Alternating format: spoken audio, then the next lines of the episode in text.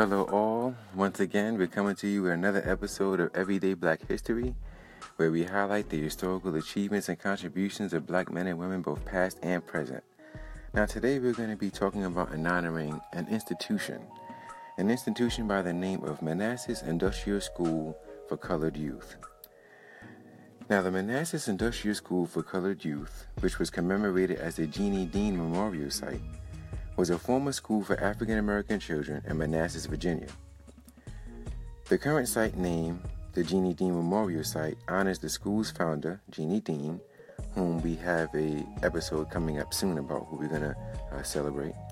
She was a charismatic ex-slave who believed in the value of vocational education for African American youth of both sexes.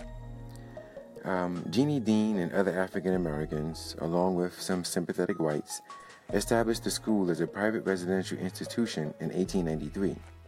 And in nineteen thirty-eight, after the, after the Virginia Supreme Court finally interpreted the nineteen oh two state constitution's free public education requirement as mandating, as mandating public schools for African American children as well as white children.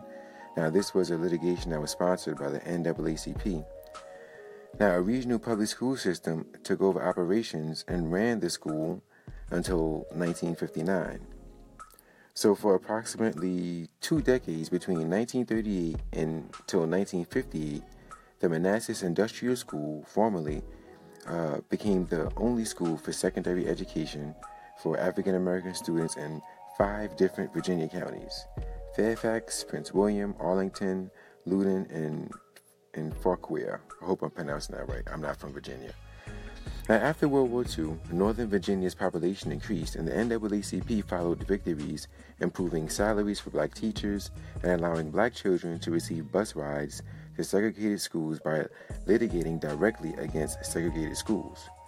Now, this led to several important court decisions against segregation in the nineteen fifties and nineteen sixties, including the infamous, uh, or, or famous, Brown v. Board of Education, and a companion case from Virginia.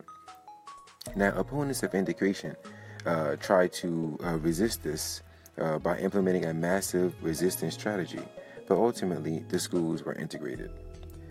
The Manassas Industrial School closed in nineteen fifty-nine after the Virginia Supreme Court and the three-judge panel of federal judges uh, separately ruled on January nineteenth, nineteen fifty-nine against the core Virginia Massive Resistance legislation.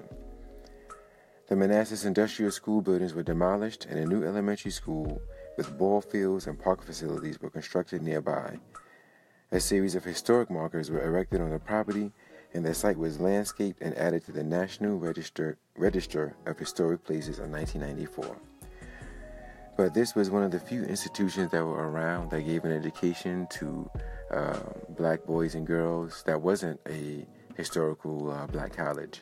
So it was definitely an important institution that helped a lot of uh, you know, black boys and girls get good educations and good jobs, as well as the teachers who worked there.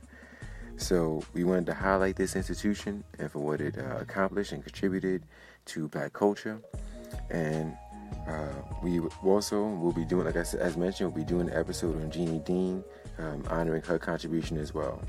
So we salute you, Jennie Dean, for bringing this school Um, and allowing uh, young black boys and girls to get a good education and have a good life during that time.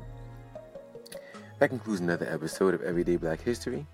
And uh, once again, we always ask, we always ask that you continue to support and um, you know check for the podcast, as we have new episodes uh, coming, you know, pretty much every day. Um, people and institutions. So uh, stay tuned for the next one.